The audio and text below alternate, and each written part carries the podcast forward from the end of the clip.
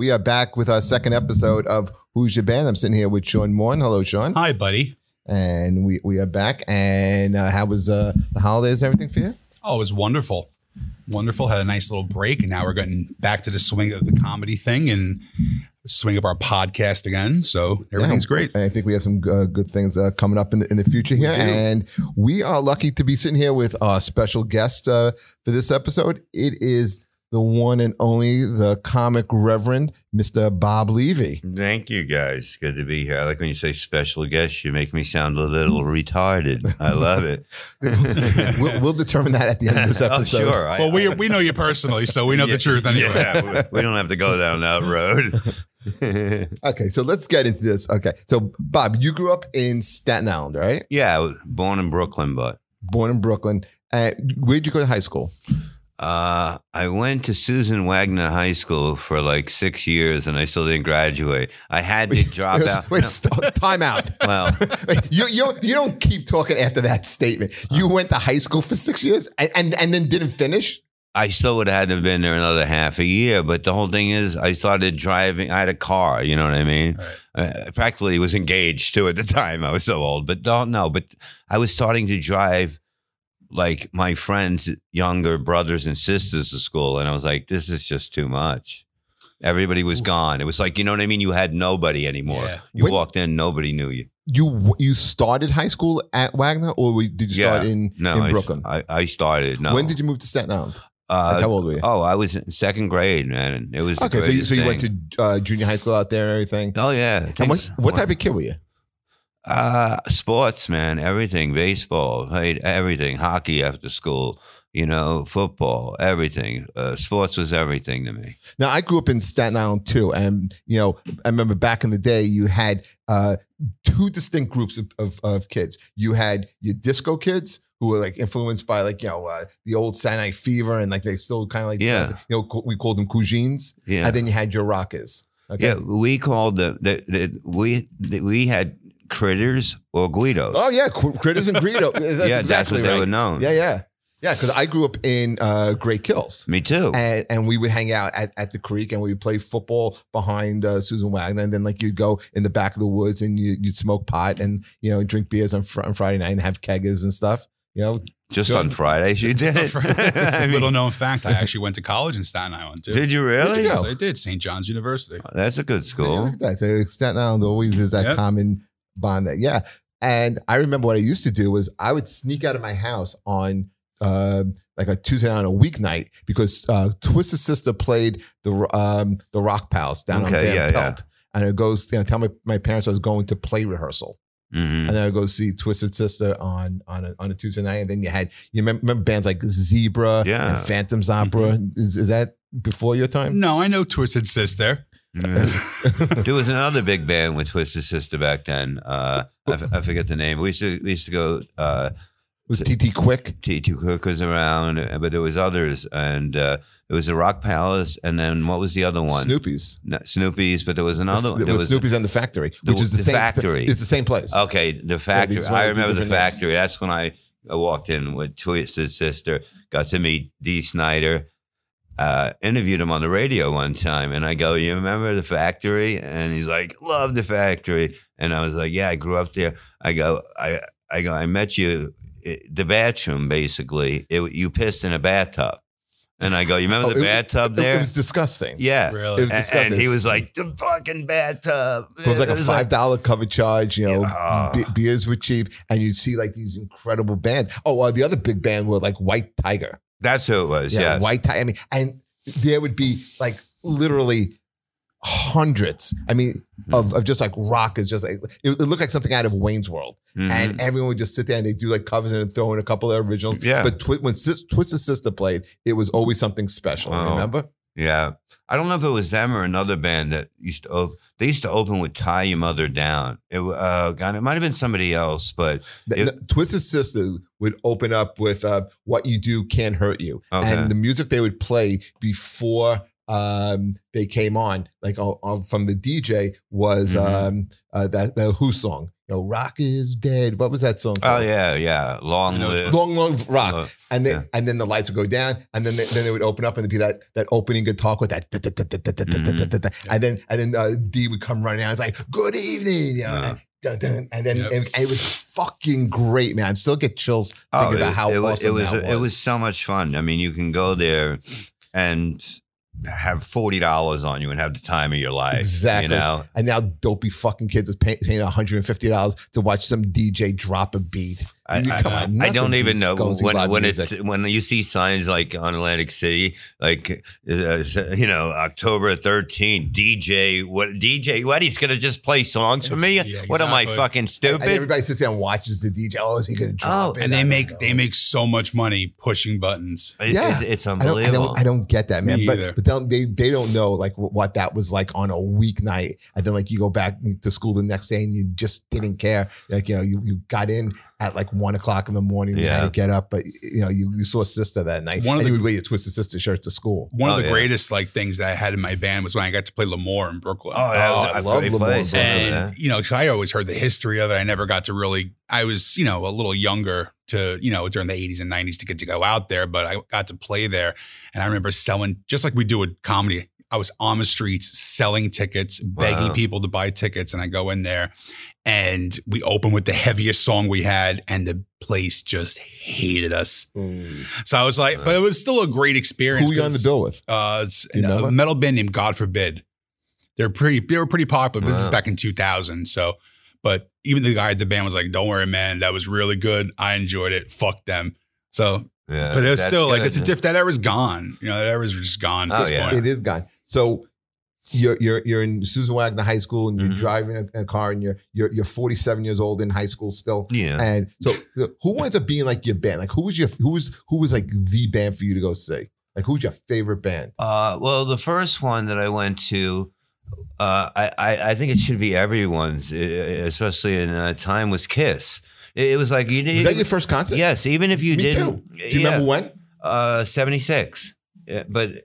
It, No. But but the whole thing is is that like it, I wasn't a huge fan of the music. It was the show that Right. brought you into it. it. Like anybody can go see them, and then you can get into the music kind of later if you want but it was like it it was amazing. I see, I- you know, you're sitting there on mescaline, and some big, tall Jewish guy in a wig is shooting fire out of his mouth. This is amazing. Kiss was my first show. I, it was a, a couple of years later. Uh, I think the Kiss Alive two tour. We may have talked about this on the last show. I just Mm. how, how great uh that that show was, and and Billy Squier's band Piper was the opening act. Shit, uh, exactly. Yeah, I, I But- Piper, yeah. Remember like like Kiss, and it would have like the you know the the drum riser Mhm. and stuff. I mean, and they opened up with uh, Detroit Rock City. I was so. I don't know what they opened up, but it was a great concert. I think I remember. I've never felt so young in my entire life. but it, Like, was all- all of amazing. Sean is like he's a neophyte here. Okay? Yeah, Like, the, but the first band I seen live would, would you would have to say is Piper because they opened up They, for them. they, they opened up, and right. And you, do you remember like how what a great feeling it is to go to Madison Square Garden oh man! and like you'd walk in and you know like you back then you you people smoked in the Sure. in the arena Yeah, like you yeah. could smoke in it and I don't know if you were like this dicky kid like I was but like me and my friends we would get like like um smoke bombs remember smoke bombs yeah, yeah. and or and packs of fireworks and you'd light fireworks and you throw them up in the air and the thing was they would go off before they would hit the ground Uh-huh. and every now and then one pack would just like go on the ground and go off or you take smoke bombs and roll down the aisle No, we would definitely weren't an asshole no. like you growing up. Uh, but no, like we, we, used to do of. shit I just that. watched the show and drank. Yeah, yeah, you know what I mean. I, I I remember rolling like sixty joints and keeping them in my uh, bomber jacket. You know that Right, you right. wore in the winter. I kept it in my locker in school Oh, did you? until the day of the show. I, did- I would never get one because I could never remember the, the combination. so I just go with a fucking hammer. So, like, who was the like? So you were a musician growing up too, Mhm. right? What did you play? I played the bass. Oh, cool. you know and uh, i was good at it but i had to i had to mostly be taught like i don't have the sound like of picking up it like Mhm. my son's a genius with that stuff anything he can listen to and it's just boom he got it and uh, but I would have somebody basically teach me songs at the beginning, you know. Okay. And I was it was it was a good music. They I remember being in a, you know a band, uh, you know, for a short time. Chasm Sultan's brother, I think he was a drummer. Al, Al, oh wait, Captain Sultan's brother Alex. was he a drummer? Yeah. Okay. And, and the band was called the Band. Th- This was probably you know I was probably in this before, but you know what I mean. I'm talking '78. I, I was young, you know, uh, but you know I remember even uh, that band from the singers from another country and his white white something White oh White Lion. It white lion. Mike, Mike I, I believe they were from Staten Island too. uh, the guitar player was Vito Bratta. okay, somebody like that. yeah, he, and he how- started out in a band called Storm. Yeah, how old is he now? Oh, he's he's got gonna he's older than me, so he's got to be in his like uh, like late fifties or Well, that's early what I'm 60s, saying. I. I, I believe uh, I might have jammed with him because I'm Oh, he was 57. he was he was a guitar vir, uh, He's amazing. virtuoso. He's, he was amazing guitar player. yeah, but this was like a long time ago, and it was just like it was just like you know, it never you know. And then I just got into hanging out at the shore, and I liked pussy a lot better. You know, if I didn't have to fucking stay on stage all for two hours, and I can just go and get it. Well, you did some crazy shit too. Like like were you were you a pro wrestler? Yeah, I do. I was. Yeah, Uh, we, uh, it was me and Norton did. Uh, Jim, me and Jim, Jim Norton did a. It was a. it was a bachelor party for Shane McMahon, and Oh, wow. they loved me. And you know, fucking, you know, who's the gay guy? The Pat Patterson, right? Mhm. He's all over. He's got his hand. Oh, kid, we're gonna make you a star. they go, you know, and you know, and I'm like, you know, I'm kind of, you know, blowing in his ear too because I needed a job. Yeah and other things. yeah, yeah. But uh, you know, uh, I had a neighbor, Larry Sharpe, that had a wrestling school, and Yeah. you know, Vincent The Monster himself. Factory. You know, yeah. If you know, if it's no, if you know how to do it, you can do announcing. You can take falls and all that. But nothing is came, nothing came from it. But it was uh, three years of really having fun and enjoying awesome. what what these people. What you see on TV, if you think you can do it, you're out of your fucking mind. I'd love to see you just get in the ring and do basic That's- bumps. Oh, let me tell you, man. I'm, I've been a wrestling fan since I was 5 years Mhm. old, and I still Comics and wrestling Day, always seem to go hand in oh hand. yeah, to this day, Yeah. the scariest thing I ever did was do ring announcing yeah. for a local fed. They asked me to. Uh, you got me that gig. I did. you did. That's. Right. I was terrified that night At, because at, at Bayonne. That, In and you know what? That's- Bayonne. that school was closing. I know, I know. But my t- my biggest fear was like not stumbling over the words, Mhm. was falling through the ring. Oh yeah. I was terrified that I was gonna like trip over the ropes and fall on my face. There was a lot of people in there. yeah. Yeah. Every time we, I'm- get about I'm- 400 people. I'm holding my breath walking into the ring, and the the last match, my toe just clipped the ah. rope, and my watch fell off and exploded all over the ring. Yeah, I was so terrified. But let me tell you, man, you're absolutely right. That is a whole different beast than being Yeah. on stage with a band or a musician or anything. You got to know what you're doing because you can hurt somebody or, or they can hurt you. yeah, Because if you're losing the match, you're doing all the work. Just guide you. Don't toss you. Don't hit you. You know what I mean? It's basically guiding. You know, and that's all you're doing. It, it's very easy to be winning. You're not really did doing get anything. did you get into uh that first, you know, the wrestling first or comedy? uh, comedy? How old were you when you got into comedy? Uh, 28. You know, 28. Uh, yeah, I love. Uh, was always a wrestling fan, and the, the What- good thing what were you about doing, what were you doing between high school and 28 then? Probably not nothing good. I'll tell you that. I'm if you not- can't remember, Were you, it was a, mu- were you a musician? I was for a short Because your time. son's a, an excellent musician. Yeah, but I was I was a landscaper and I was a painter. So that mean I did landscape in the summer, and then we went to New York City and we painted the, and chipped up the welfare houses so people can live fucking like humans. Hmm. And that's what I did for a while. We got fired a lot. We'd go out. You know, we'd also go to the discos because the hot chicks were there. Girls. So I'd absolutely. come into work landscaping on Saturday with my black slacks on and a shirt. Mhm. And my boss Nunzio was like, Look at you, you piece of stones. Go lay down in the van. And I'd lay in the van all day, you know. But yeah, I was, uh, you know, I dealt weed, you know. Uh, look, I had to get into something. I was, it was no way to continue. What was your first time on stage? Like, like what prompted you to get on stage? Like, how do you make the transition from from from selling weed, uh, landscape, and to, painting to being a lunatic. Basically, you left out that part. Okay, how I got into comedy is probably nobody else's story. Otherwise, they're fucking lying. Because basically, we hung out at this bar, the Gingerbread Lounge. It was uh, known as probably one of the baddest fucking bar- bars in uh, Staten Island. And if you you know shit happened there a lot. And my job was when new people came in that we didn't know. My job was to make fun of them so they wanted to fight us. so, uh, and then after a while, my friend Buddy goes to me. He goes, "You know, you're pretty funny when you do that shit. You should try comedy." Because Jackie the Joke Man is in West Orange because we listen to Stern, and that's how it happened. Wow. And did you run shows at the Swiss Chalet at, in Great Kills? Absolutely, a good friend of mine owned that. Uh, Gentili, right? Yeah, Mike Gentili. Yeah. good fucking man. One one of one of my buddies did the door. You know, gu- guys, What's his name? Human Tank, uh, Greg Manos. Oh, okay. I knew the other guy too, the lanky fucking Yeah, uh, no, th- this, the this, blonde guy. this too. guy was he, he was he was a, he was a Greek guy at the time. He had like flowing long hair. Now he's Yeah, we used to go Yeah. in there. We were friends with them. And uh, Mike's place, it was like Hogan's Heroes downstairs. and who who'd you have? You had some great comics come through that place, didn't Oh, you? yeah, I mean, Otto, Bobby Woods. I mean, you know, it was the gang that we hung out with. Vic, Chips. It was just the gang. It was the gang back then. That was the gang. Sean, this was a place that was like a pool table, a bar. It was almost like a neighborhood Cheers type of place. Yeah. But like I, I heard like you know uh, that you ran shows. I was like, there's no, I don't even remember comedy being there, and that Mhm. had to be maybe less than a mile from my house. Yeah. know. I lived, I lived literally you know a half mile away. Yeah, it was great there. It was a, it was a, it was another bar you can go to and try to get some ass if there wasn't any in yours.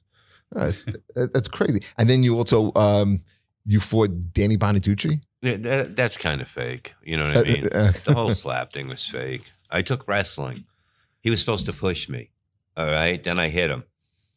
That tape went on for about three minutes of me just going, Well, your left foot is shorter than the other, like me insult. I'm out of insults. And, uh, and, I, and, and I just go, Let me just fucking hit him. You know what I mean? was this done for like charity or a radio uh, yeah, stunt was, or something? But, but it, it was a lot of bullshit. It turned out to be. You know what I mean? It was supposed to. It was really supposed to be totally set up, everything, and then twisted around and that shit, and it, it was confusing. And I don't like to do business like that. Have you ever mixed um, comedy and music? Uh, just bring on, bring my son. You know, I love it. I, I definitely want to do. You write, don't you write some of the songs? Well, yeah, I help out. I wrote I wrote a lot when I got out of rehab. I got like thirty of them I wrote in like uh, five days, and just incredible words and all that I stuff. I say music uh, uh, uh, or just lyric or, or. I just do lyrics, and then he grabs the guitar, and I go, I kind of want it to go like this, and he knows exactly what. Like we are the mm-hmm. Gallagher brothers. kind of just like We are the Gallagher brothers. Yeah. We're going to argue over every. If I say, Dom, can you turn the turn the fucking light down? You know what I mean? Like anything, because we're in that mode. But we're we're really good, brilliant at it. So, like I said, we're going to start doing it. I go, you can do. Let's put out an album of yours, but let's do an album of what I want to do. What mm-hmm. I I think rock should come back as right now. Uh, one band that I see that has it. And I agree now. I don't care what what is it, Greta Van Greta Fleet? Van uh, Fleet. Let me tell you something. That's Sean's favorite band, by the way. Uh, no, but I'm saying I've I've I've heard a lot more than one song. Right. These guys can jam.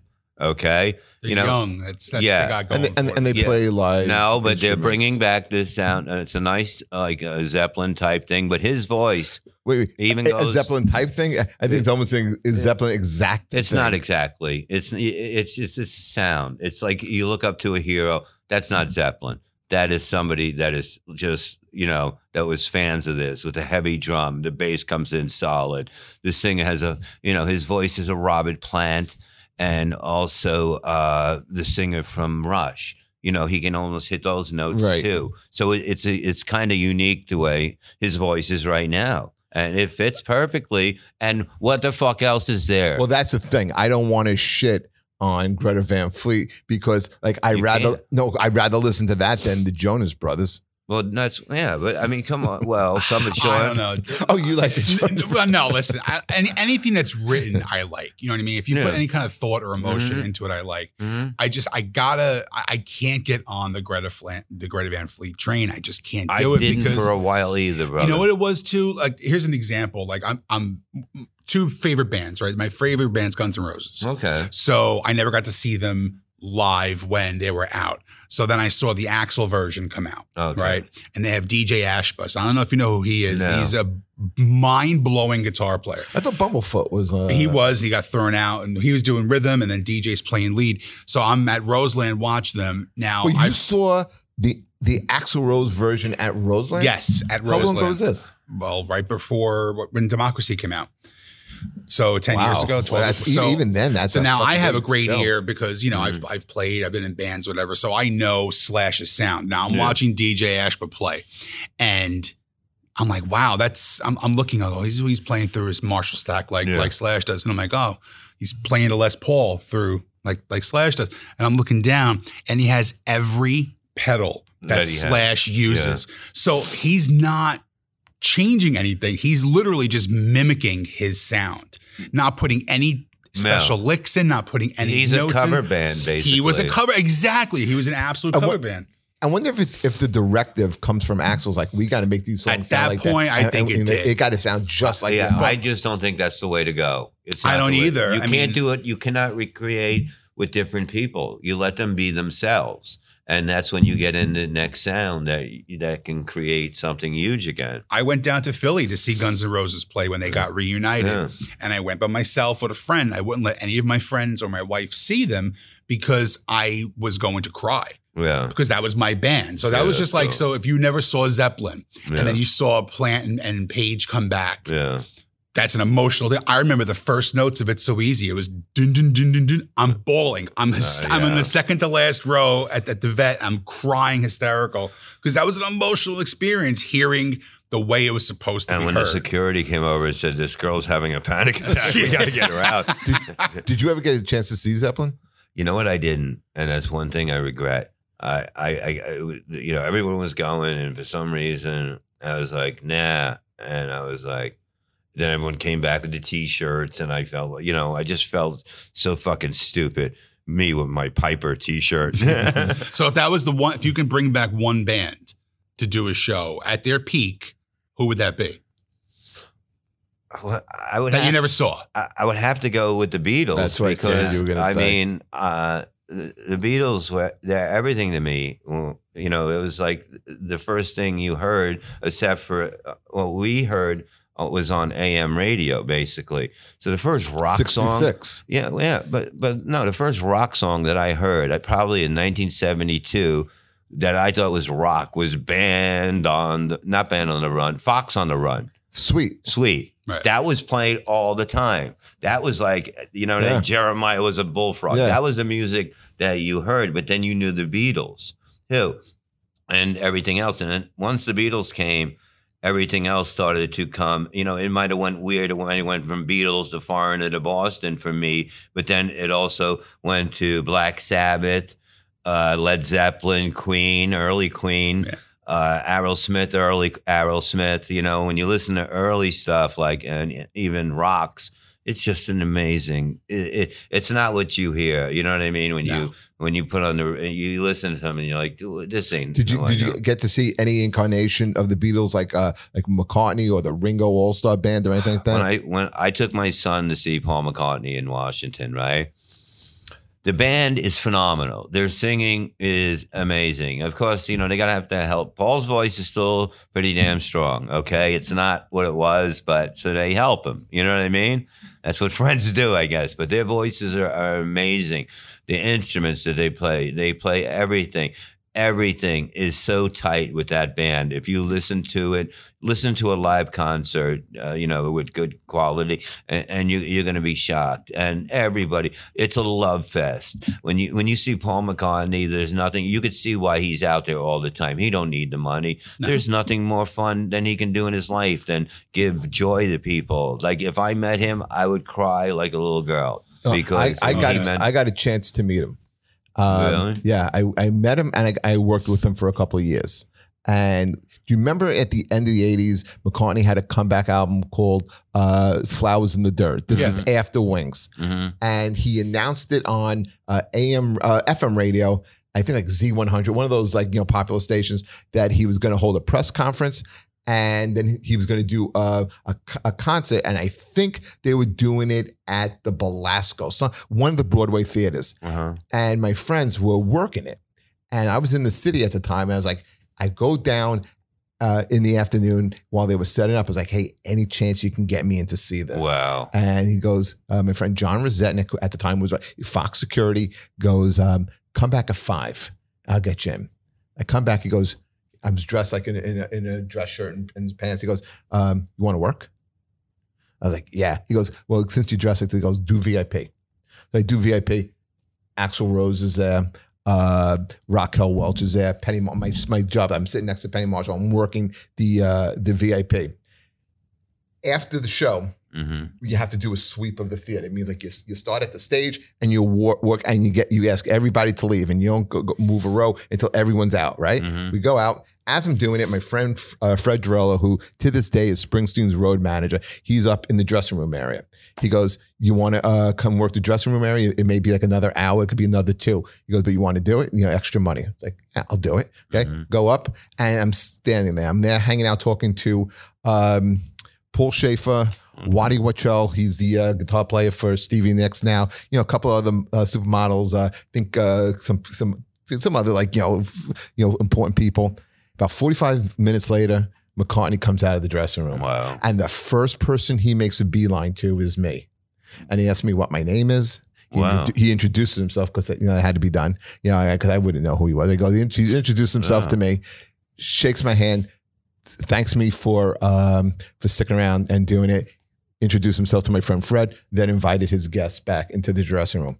Every time he would come to New York, he stayed in this, and he was married to Linda at the time. Yeah. This all stopped after Linda passed away. Yeah. Um, he would stay at the Plaza Athénée hmm and I would work the hotel. And he was very, very nice, and his management was very, very nice. And anything you want, if you needed anything signed, they'd accommodate you. He seems that guy. He he was a complete gentleman. The only thing they requested was if you're going to order food or bring food, uh, don't bring meat because they were both uh, big uh, vegetarians, especially Linda, and they you know, they get you the food if you if you wanted. So when he would go out, you know, he have his his, his assignment, and my job was I would stay in the room. Now, was this wasn't like you know the fucking shit rooms that we stay in when we do comedy. Okay, I mean this was a duplex. It was like it was an apartment, and it was the first time uh, I had ever seen a phone in the bathroom. So I, you know, I would have to walk around just to make sure everything was okay. And I go into uh, this this area, and there's his Rickenbacker, oh man. and I Jesus. pick it up, I thought you and were I going to s- say something else. and I dude. saw. well, I, I, I took the no. I thought you were going to say you found a log of his in the toilet. And I, and I, I No, it's on it up. eBay Yeah. for five grand. and, then, and then I Five grand. jerked off on his pillow, so we'll always have this symmetry. That's great. no, I pick up the Rickenbacker and backer and I play it, and he had like a, a file of facts, and I saw George Harrison's phone number in there, and Oh, I called that's my father great, like man. that. I can call George Harrison right now. I'm not going to do it, but I could do it. That's funny. Yeah. You know, he has that effect on everybody. Like, did you ever see that that documentary Sound City? I've Uh, probably seen so it. Dave Grohl, there was like the big studio, Sound City in Mhm. California, where like all these amazing albums were recorded on, like you know uh, Fleetwood Mac uh, to Nirvana. Nirvana Mhm. recorded And this, Nevermind. This is in LA, you said? It was in L.A. So, So, that- is that like happened the, the electric lady version of? um, Kinda, yeah. okay. So they did. They did was um, they were they were closing the studio. So Dave Grohl wound up buying the mixer board, Oh, nice. and he had all these people come in to record this album. It's a Sound City soundtrack. So they wrote all these amazing records, and uh, like he had like uh, Stevie Nicks come in. He had Rick Springfield, guys from Queens of the Stone Age. Then he had Do Paul. you like, by the way, do you like Rick Springfield? One of my favorites. Me too. One of my favorites. Gonna go see him again this summer. Um, Exactly. Yeah. I- He's I opening like- up for Chicago. Uh, uh, that's my my birthday gift. Uh, my one one of my uh, Christmas gifts to my wife. We're doing the v- whole VIP thing with Chicago. Very nice. Oh, but Yeah. Chicago, another band. Oh my God. there's a scene in the in the movie in the documentary where they're they they videoed all the recording and they bring Paul McCartney in. So McCartney just walks in. So it's Dave Grohl, Chris Novoselic, and Pat Smear. So it's all of Nirvana minus Kurt Cobain Uh huh. jamming. And then Paul McCartney just comes in and they just start recording this and writing and recording a song. And all of a sudden you hear Dave Grohl go, Paul McCartney singing for Nirvana. And it's like this surreal experience, but like he has that effect on everybody because no matter what kind of music you like, that's as close to music god as you're going to Yeah, get. yeah. That really is. Always say I mean, that, man. And when when he goes, that's going to be That's the- I mean, Ringo, who gives a shit? But when when Paul McCartney goes, like that's going to be It- a it's huge almost, hit. It's almost not fair that he, like he he has to die. You understand? Oh, Like sure. certain people should be like maybe one every 10 years that can that or or 20 years that can live forever that they pick Yeah. and he should be one of them because you just can't see it yeah like i just uh, it, i i just think i was going to say i can i just imagine what john lennon would have put out and and, and Well, no, he I- died I- at 40 years old. I was old going to say he was 40 years Yeah. old when he died. 40 years old and look where, what he's done and he it was just starting because of the fact he just had a kid now he had new writing stuff New his life- emotions, new everything topics, yeah. everything just started again it was like he he was finally at peace with himself i think and where you know his relationship and it, it all came together and to have a piece of shit like that you know do something like that it just fucking it makes you you want you just wanted to kill that guy so bad Did you get a chance? You guys get a chance to see the movie yesterday? Not yet. no i didn't It's a I great didn't. premise, though. It- it- yeah i mean but you know See, I- Lennon's Lennon's solo stuff for me it's, is on the same level as a lot of the Beatles Oh stuff. yeah, too. it's really my son plays. We listen to that all the time coming back from gigs. Uh, woman, just an unbelievable song. Uh, It's off of uh, Double Fantasy, right? you no, I, I don't think it is. It, it probably I- I- earlier, I- but I'll tell you one Woman, thing. I, I, I, I think No. it is. No, I, I don't know, but th- that to me was the quintess. That was my favorite Lennon album. I think that's his, his last It album. yeah, I, I don't know might if I quite agree that it, I, I I think there's something special about the Beatles and Lennon and McCartney together. The way the way I look at them, I look at the, I put them in the same category as Mozart and Beethoven Mhm. when it comes to musical genius. Just Yeah. look at all the music they put out in seven years. it's unbelievable. That's the that's the whole thing. People thing. have you have Aerosmith who's been around for forty years Yeah. who has still put out music, and yeah, that some of their newer stuff isn't that great, but they've put out some good stuff in Yeah. the last twenty years. But seven years, And I can say honestly, you know, there's only one song I can do without, and that's Octopus is gone. no Rocky Yellow, Raccoon. Yellow Summer. Oh yeah, it's a garbage song. Yeah. well, you know, why? Ringo. Okay. but but anything else, I love. I can listen. I listen everything straight through. There ain't nothing when, when it's uh you know uh, Beatle weekend or something like that on the radio. Yeah. I got that on. I'm dancing in the house. Did either I'm of you happy. guys catch that um, 50 years ago today tour? What was? It was Todd Rundgren, uh, Jason Scheff from Chicago, Micky Dolenz from the Monkees, Christopher Cross, and Bob Moulin from Badfinger, and with a couple of other musicians. Mhm. And they did their you know two of their own songs and the whole Beatles White Album. Wow. That's pretty cool. Yeah, it was. I mean, to hear uh, Glass Onion like uh, live, uh, you know, like you know, uh, you could. You, I remember when when you said Rocky Raccoon, Yeah. and it was the only song that uh, Micky Dolenz did good. Really? Yeah. I got to I actually went to And it has probably one of my favorite Beatles songs of all time. is it on really? Yeah, Well, it has uh, not, not, not that song. Uh, Oh. While my guitar gently weeps. Yeah, oh a yeah, great that's song. that's amazing. See, for me, it's like if you listen to Helter Skelter, Yeah. that's the beginning of heavy metal for me. For you, For well, not well. If you think about it, I mean, that came out before Sabbath came out. Yeah, Ozzy, Sabbath was like Ozzy's favorite band is is the Beatles. yeah, but, It but would I, not I be think there. For I think I think metal goes before that. I think you almost go back to like bands, you know, to metal goes back to blues, Mm. and then Yeah, and then it goes to like Yeah. bands like uh like the Yardbirds and and even uh, Deep Purple. Yeah, Deep You Purple was uh, uh, it's like the first, you know, and then they influence uh, uh, bands like Sabbath and Sabbath, you know, to, to what you know become Priest and Maiden, all that other stuff. I went to see the John Lennon uh, 75th birthday show at the Garden wow. When was that? uh, a couple years ago, and it was just a huge amount of people. It was everybody from the guy from Train to Chris Stapleton to Willie Nelson, Jesus Chris Christ, I- Why did I Kristofferson. know about that? Uh, I- I amazing, would love amazing show. And then when you sit back and you realize, like, you're hearing all of Lennon's songs and a lot of the Beatles songs, and you see how it just crossed over to so many Oh, genres, What too. What, what what what performance stood out? I would love to see that. Um, Holy shit! Willie Nelson did Imagine, Did he really? which Oh, which is man. great. Yeah. Um, the guy, the guy from the Killers, Brandon Flowers. Oh, he's great. Yeah, did Instant Karma, which is Yeah, one of my great favorite singer. songs too. yeah. Um, but it was it was just an all around amazing show. Eric Church was there. Uh, you can't even I, couldn't even begin to tell you how many people were on the show. Uh, Kevin Bacon hosted. It was on TV.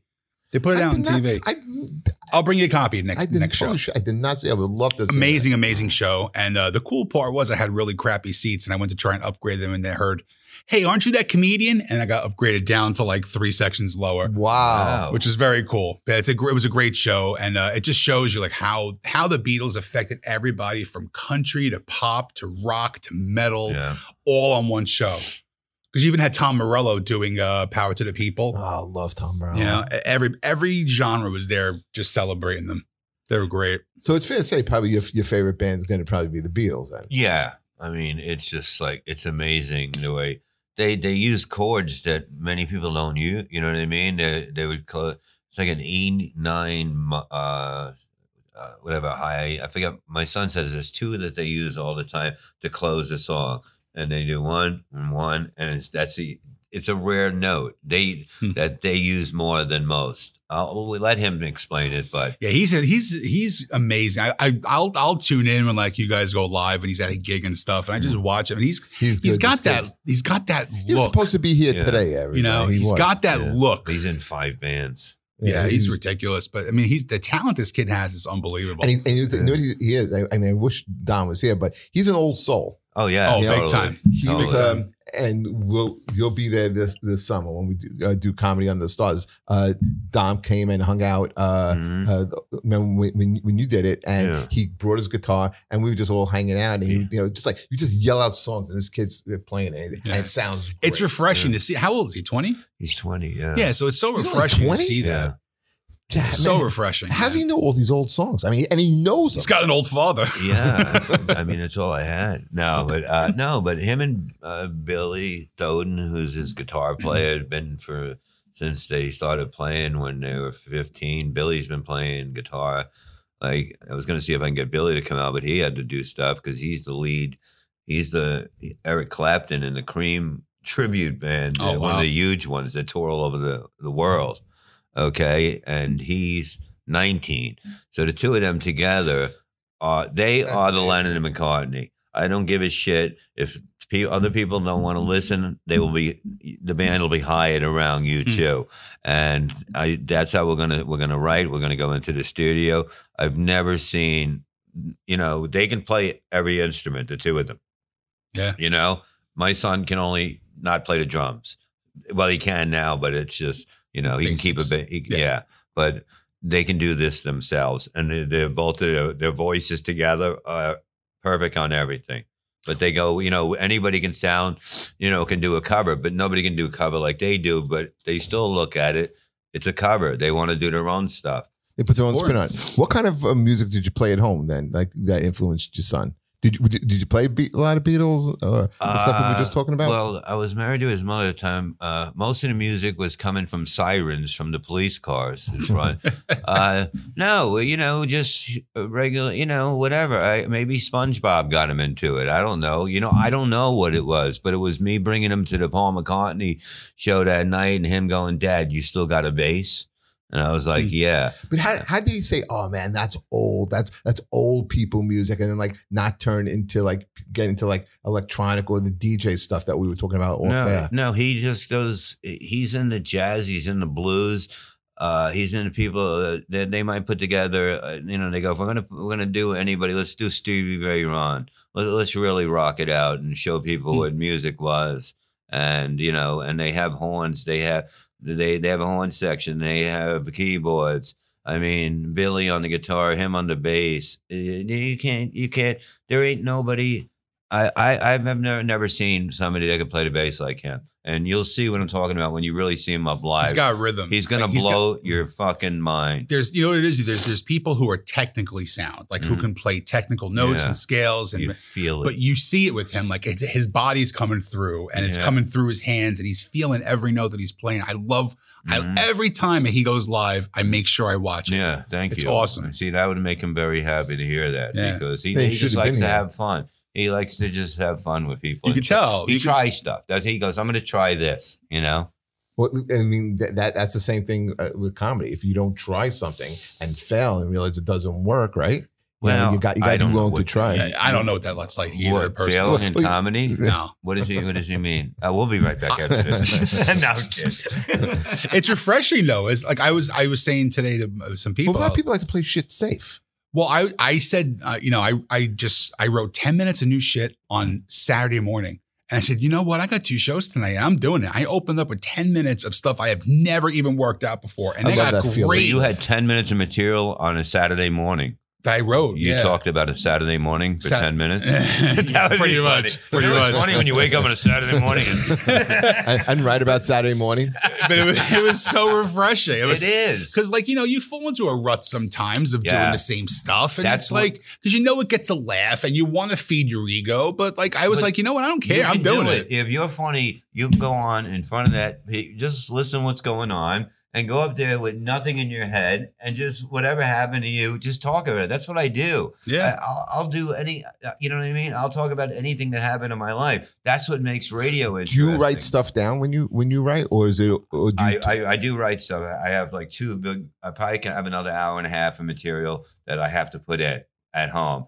But a lot of times I'll I'll either tweet it and then I'll I'll send it inbox to my wife or at the club. I usually say write that down. Right if I say write that down, but then somebody goes, "You meant to, you wanted me to write that down," and I get in the same, Yeah. yeah, yeah, because I, you know, I'm one of those maniacs that I like. I'm thinking if I recorded every set, I would go into this fucking phase of not never doing do this good set because I'm a never do psycho. Never do it. like, so we- like you're in Atlantic City a lot. Yeah. So when you're in Atlantic City, like, are you going on stage and like how much is it prepared and how much is it just kind of like you're just kind of basically riffing and nothing is on really stage? prepared at all. It's it's not enough time to do it, and uh, it's that crowd. It's, it's that kind of tired gambling out of town. You know, it's a mixture. So you got to be able to be on your game for everything. See, I do the exact opposite. I do the greatest. Whenever I work at Atlantic City, I do the greatest hits. Because they're not there for comedy. They're there because they got a free ticket and they're trying to kill no, but hour. they're there. Uh, like I lo- with with Matt at AC Jokes, uh, him and Ray. Uh, what is it? A- What is it? AC jokes. you got it. acjokes.com. They they put on shows that they're they're good comedians. They're they're all good comedians, you know what I mean? And it makes it easy and it's not and it's like yeah, close with 20 25 and you get it. You don't have to fucking you got four or five comedians, you know. You keep them around uh, close to the same time it works. Not having five people do five five five and you do an hour. It doesn't work that Yeah, way. Couldn't agree with I'd you. rather work in front of somebody doing 10 minutes and let me do an hour and 20. right. I agree 100%. Yeah, I've seen clubs clubs do that. Some of the clubs in the city, they'll give someone you know uh, five minutes, eight minutes, uh, twenty minutes. Uh, go back to to, to an open mic and doing five minutes. You know, fifteen minutes. You know, and, I- and, and it's too off balance That's for the not, audience. eh, you know what I mean? To fucking be told not to do anything for nothing. You know what I mean? And bust your balls for fucking, you know what I mean? I never seen a club owner in the city that, that wasn't fucking totally rich and, and didn't have the best in everything. Okay. He, they don't pay comedians. You know what I mean? The only one that paid was Caroline's. I remember making like, you know, doing a late show and they'd give me fifteen hundred after I already did another thing wherever in North Jersey. But to make twenty five dollars, why are you only worth all right, I'm gonna take you into Jersey and tell you someone's gonna come and I'm gonna give you twenty five dollars a set. You're not gonna go for it. But in the city, I can open up a club and and and and, and gives people twenty five dollars. I would rather have every show would have be four comedians, right? Uh, one would do 10, 15, 20, and 25, and that's the show. You know what I mean? Not not all these 10 minutes of bullshit. No, you I have mean- a great show and you that's it. I think I think the thing with the with the city is that you don't want to do it for this amount. Fine, there'll be twenty other comedians. Oh, yeah. that'll I don't do it live in the about one city. second. Yeah. Uh, You know, do something for me. Do Yeah. something for people that don't live in the fucking city. You're not starving, Right. okay? Right. Um, fucking pictures of your steak every fucking night on fucking Facebook. You don't think I you don't think I look at this shit how many times you, you motherfuckers are on vacation? They're always on vacation waving. You know what I mean? Wait, I think I- have been I think I know va- exactly who you're talking no, about. a lot of people. But Yeah. the whole fucking thing is, I haven't been on vacation in fucking 15 years, okay? but I'm just saying, you just look on Facebook and Twitter, vacations, fucking, they're out eating, fucking, uh, Listen, they're it's a, drinking. it's a different, it's a different beast. It's a totally different beast. And I always, I always say, people always ask me who, uh, who has helped you, right? Mhm. And I'm a firm believer of helping people. Oh, I I, I. I have people who I've mentored, and I always I say there's there's two female comics who have taught me more about comedy, but the one comic who's helped me more without even realizing it is the man right here, because when I Jeffrey? y- no he's he's not a comedian. Oh, so okay. the uh, no I'll never forget. I was very new. I was only a few months in, and I had messaged Bob, and I said I'm up and coming. I'd like to do a spot and get my feet wet. And it was no problem. It was a, it was at the Hotel Indigo in Berkeley Heights, and I was about three or four months in, and it was everybody was there. It was you, Shuli, Sal, Uh-huh. all the guys. And you said to me, "Do you want to host?" And I looked you right in the eye and go, "I've never hosted before." So, And Shuli just went, I got it. Don't worry. And he said, do a spot. And that night, I was like, okay, if I'm going to do this, I have to stop putting the cart before the horse and earn my chops. exactly. And that night was was eye opening for me. And that's when I started. And then I started asking to host, and I would host everything I could possibly host. And then I got better.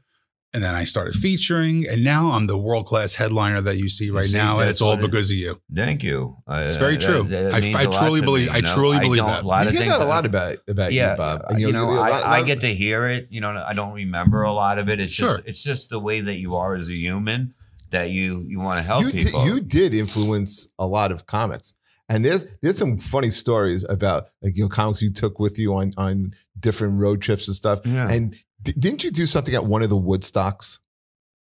oh yeah, probably yeah. Probably. I mean, yeah. I mean, what, which story there? So- But, like, something which- with, with with with with co-ed showers.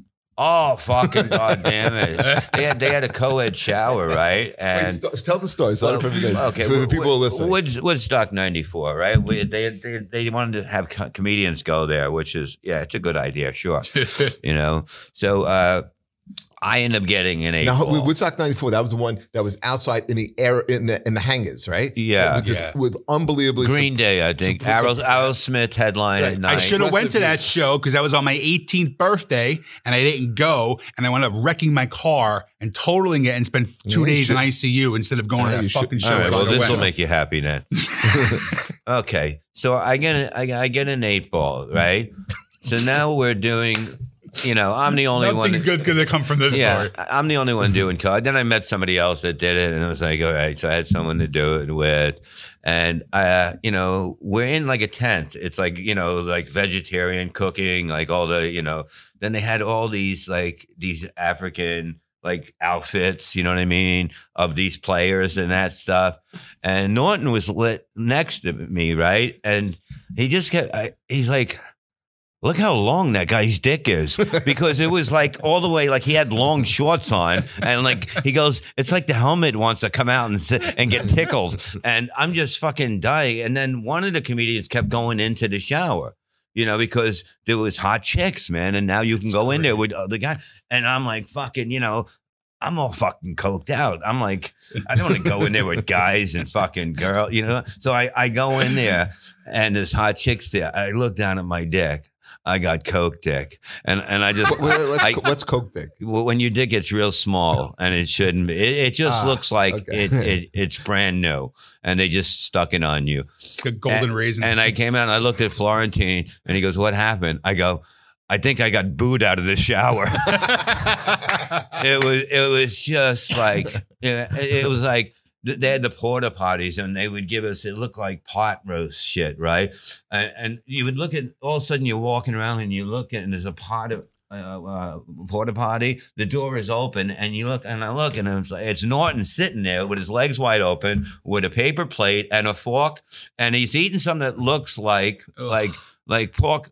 You know what I mean? Like the the meat, like all grind up, pot roast. Yeah, yeah. And he's eating it. He goes, "Hey man, that stuff ain't bad in here." And the fucking everyone's like, "Oh," that's Oh, walking by. That's- It was like it was like things like that. You know what I mean?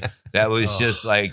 And then I remember, was was Voss there? yeah, Voss was there, yeah, and Don Jamieson was on stage, and somebody threw a thirty-two ounce bottle of piss at him.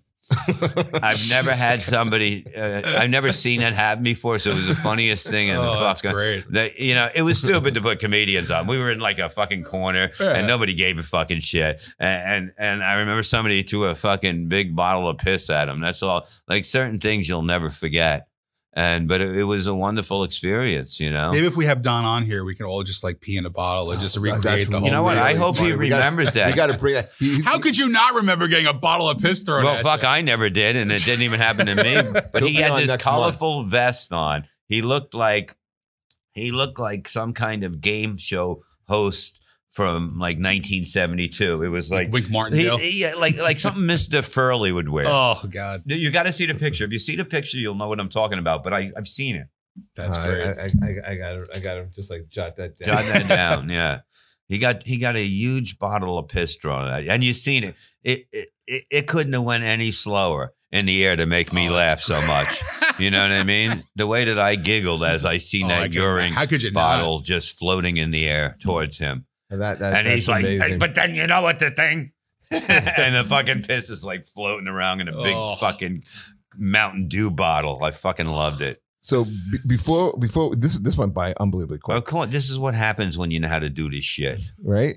Uh, but bef- but before we we wrap it up, um, just wa- I just wanted to like bring this up to you guys. I, I, you had to be doing a bit, okay?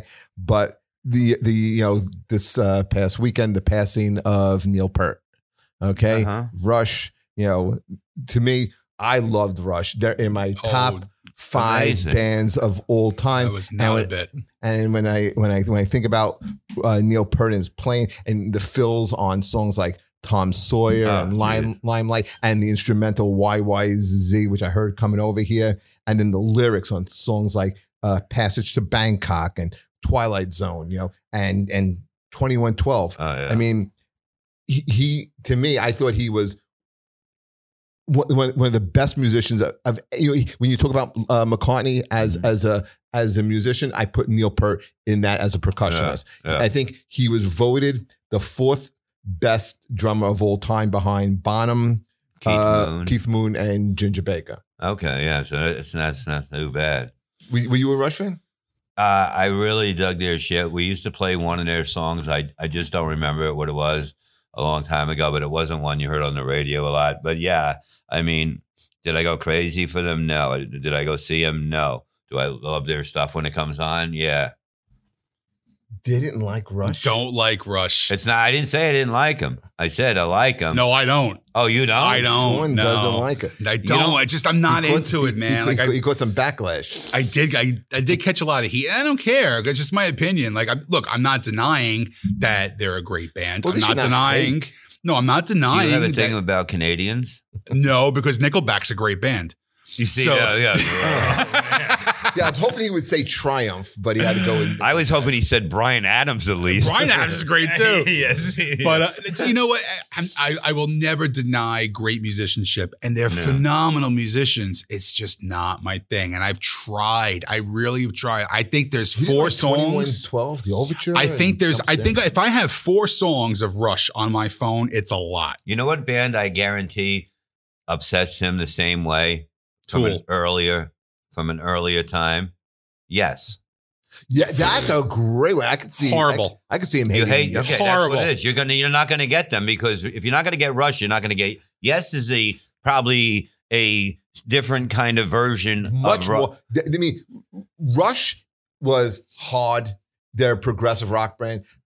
Yes, was a progress. They were the definition of a progressive rock. I just know band. "Owner of a Lonely Heart." That's the only song I Yeah, know. Oh, see, that's you should That's know that. You should know that. That's the hit. you should but you Yeah. should know that. Yeah, You know what I mean? That's Here's what I'm trying to say. Here's the seven. I have "Spirit of the Radio." okay. I have Tom Sawyer, Great YYZ, song. Limelight, Mhm. Uh. Stick It Out and Cold Fire from 93. So that was newer stuff that I actually, how that's how I got into them is those couple songs. Okay. And then Closer to the Wait, Heart, 93, that was a Roll the Bones album. Counterparts. Because wait, no, I'm sorry, Roll the Bones was early. That was 91. That was that was the last thing I, I listened to the day I got married. So, Was, was the was- day the music was, ended. was- was Roll the Bones. Roll the Bones 91. I was listening to, You to, to a what? Rush It's almost album. like you hear the DJ go, "Arr," the Yeah. needle go right across the fucking beautiful record. I don't, I don't deny the great musicianship, man, but it's just one of those, one of those things. I Deep Purple, understand it. Deep Purple's another one. Jethro Tull, I, Oh, could, I- I, could throw my guts up. I, I never got Jethro Tull, and they were selling with the a garden flute. You're selling, time. you're playing a flute in a rock band. Yeah, Shut up. my friends loved it. Aqualung, uh, No. Locomotive Breath. No. No. Okay, when yes, you, you did you like Yes, Bob? Uh, I, I like some, yeah, because I played of the, bass. Sunrise. Uh, I played the bass. Great I played long Oh, distance come on, he was- run he was- he was know? amazing. Doo, Chris Squire? Oh my god, on bass, he was a fucking animal. You know. Yeah. And then another, okay, another band who "Ah." I loved, who "Ah." I loved back then was a band. It was a more of a whatever. It was Joe Jackson. The, their No, Joe Jackson is awesome. yeah. I love Joe Jackson. Their bass player, Graham Maby, is probably one of the best Is, is, bass is he players really uh, ever. going out? Is she really going out with him? Yeah. Oh, George. Yeah, of yeah. course. Yeah. Oh, he Yeah. Dude. Anthrax covered Li- him. Yeah, he was listen amazing. to I'm the man on the band. I'm the man. It's a bass. I used to run into him at bars in the city. Dude. he's a- he was a g- awesome dude. Fucking listen to them. Listen to early police. Oh, police are amazing. he you know? played. He played Staten Island. Uh, Joe Jackson played Staten Island. Do you remember a place that was called Wave Street? Yeah. Joe Jackson played it. Run into him. I asked. I asked him about that gig. He said worst gig of his career. He fucking hated. Hated Staten Island. Hated playing Wave Street. Yeah, well, it happens. That's the end of that but story. you know, he also played. he also played at Great Adventure not too long ago, a few years well, back. it's, that's the circuit, the state fair circuit. yeah, but but I'll tell you what, unbelievable. The sound, the bass. How is that guy not bigger? I, I have Unbelievable no catalog. idea. Uh, absolutely, I- a lot of a lot of people are like that. Though Christopher Cross was great. Oh yeah. People like that are just they, they Shut up. They just went into this Wait, wait, whole wait, AM you radio. not bringing. You cannot possibly bring in Christopher Cross Well, up I in this just did. he did. I just did. Oh, he just did. Uh, Oh, let's talk more about White Panther or whatever fucking Yeah. shitty Staten Island band. Jesus. yes, this is gonna be this is gonna be the new sequel to the, Yeah, the Black we Panther need movie. another. We, we need another band from Staten Island. It's got to be an animal with a color. Well, that was the thing. That was the thing back in in, in the eighties. Hey, Yeah. let's go see Yellow Cat tonight. yeah, Orange Iguana's playing. Christopher hey, Cross. it's Pretty Bird tonight. yeah, I saw Pretty Bird. They were excellent. Only their second album. Yeah, they did the same thing. The same thing. you jerk. Let's wrap this up. yes, Wrap this up. Bob, where are you gonna be? Uh, I I'm going to be at Uncle Vinny's tomorrow. Wednesday. What's today? We changed it. T- t- What- yes, today when- is, this airing when? today's um. Well, it depends on on Adam. If uh, Oh, Adam will get him up if by Adam gets us Wednesday. uh, I out would and- plug next yes, week's gigs. Yes. uh, go to unclevinny's.com, go to acjokes.com, and hopefully I get my operation on the 22nd. It's going to be Of at this 9 month? in the morning Oh, if shit. they allow it. Uh, we have about six seats left for the operation. So if you want to get Yeah, go catch Bob Yeah. at the operation. Now, I mean, you can dinner and show is sold out. Good. How about you, Mister uh, Morton? Ugh, headlining Catch a Rising Star in Princeton, Yeah, January 24th, 25th. Headlining White Plains Comedy Club, January 31st. And then I'm doing the Norwegian Escape, What? uh, nice. February There you 29th through What is March 7th. Cruise Cruise, ship. ship. Oh, wow. That's cool. Yeah. See, all because of you, Bobby. Wow. See, Sean, Sean is big time. No, no, that's cool, man. I, I went on a cruise, sh- uh, to a weekend cruise. You know what I mean? And I come home Monday. We land fucking, you know, in New York City. Tuesday, they fucking the World Trade Centers get hit, Mm. and everyone's looking at it like taking pictures, and I'm like, you fucking people. Yeah. And this fucking happens. Fucking the next day after that, it was the saddest fucking thing ever. And I'm looking at it like I see this shit every day, and it still get it, it should make everybody mad. Still, Absolutely. never trust fucking No. anyone. Don't trust anyone.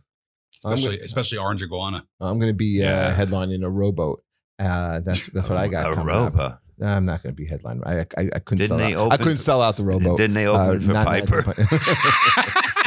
yeah, they were they were called Orange Rowboat. Um, no, I have I- you know, I have clubs in the city. I have, have some some stuff coming up. I, I, I the way I write this down in my calendar is just absolutely stupid. I don't even understand Well, it. I'm So- sure so- the way you're writing and the way you're telling right now, the audience will definitely be there. Yeah. Because I have. Just, just But- roam around. Just- That's the, the, just the- go the to my village. just go to my. You know what? Facebook Just give out your license plate and let Yes. people follow you. That'll be fucking Here's easy. my number, folks. Just give me a call. Oh, I'm going to be on Mhm. Tips at the 18th this this Saturday too. So Nice. Uncle Vinny's Wednesday, uh, Tiffs, and then uh, you know AC jokes. Give me a whole bunch of date. Follow me at Twitter at Levy underscore Sir. I'm back. This is a new account. I'm I've been knighted like Paul McCartney. So Well- when I call Melissa Alano or whatever her name is a cunt again, uh, maybe they won't throw me off since I'm knighted. Yeah, well, once you're on your 19th Twitter handle too, it Oh, also it's, doesn't. it's unbelievable. It's like, uh, uh, hey, look, don't everyone follow Bob Levy 137?